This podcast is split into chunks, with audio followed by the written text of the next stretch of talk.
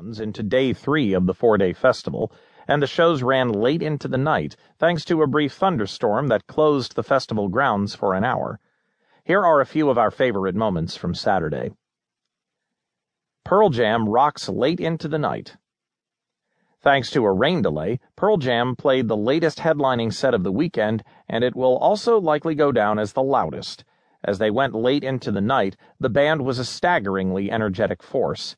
Even songs that everyone recognized and loved, Jeremy, Even Flow, Better Man, weren't quite the songs you remember from the albums. They were sharper, faster, leaner, and meaner, but still very much alive and inspired and that's not something you always find with a